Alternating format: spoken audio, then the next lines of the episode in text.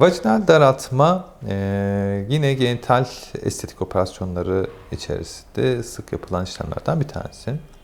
Vajina iç genital bir organdır E, ve zamanla vücudumuz nasıl gevşiyorsa vajina da gevşer.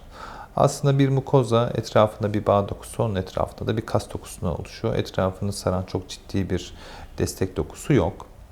E, vajinal e, gevşeme veya vajinal genişlemeye en çok sebep olan nedenlerden bir tanesi de nedir? Normal vajinal yolla doğumlar. E, çok fazla doğum yaptıysa veya hani bir tane yaptığı ama çok zorlu bir doğum olduysa, çocuk iri ise orada vajinayı destekleyen işte bağ dokusu, destek dokuları zarar görebiliyor. Bununla birlikte vajina e, genişliyor ve tam eski haline alamıyor. Her şey yolunda olsa bile vajinal doğumdan sonra yaklaşık %5, %10 e, vajina e, genişlemiş olarak kalabiliyor. E, Tabi burada önemli olan hani hastanın ne tür bir şikayet oluşturuyor. Bütün hastalarımız şikayetçi olmuyor ama bir kısmı özellikle e, ilişki sırasında e, bir takım problemler yaşadığından dolayı e, bize başvuruyorlar. Ee, biz ne yapıyoruz? Gene yine jinekolojik muayenesini yapıyoruz hastanın. Sonrasında da e, hastaya uygun tekniği seçiyoruz. Hani bu sadece bir şekilde yapılmıyor.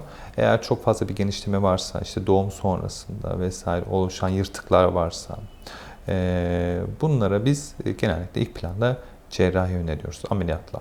Çünkü neden? İşte belki orada doğum sırasında epizyo dediğimiz işte e, vajinanın genişletilmesini sağlayan bir takım işlemlerden sonra skarlar da kalabiliyor. Vajina daraltma operasyonlarında onları da düzeltebiliyoruz. Onun dışında ne yapılabilir? E, eğer hafif derecede bir e, gevşeme, hafif derecede bir e, genişleme varsa o zaman lazer uygulama yapıyoruz. O daha pratik oluyor.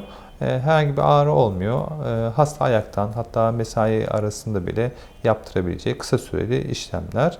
Burada ne oluyor? Bağ dokusunu Amaç sıkılaştırmak lazer uygulamasıyla. E, basit, pratik, ağrısız, güzel bir uygulama.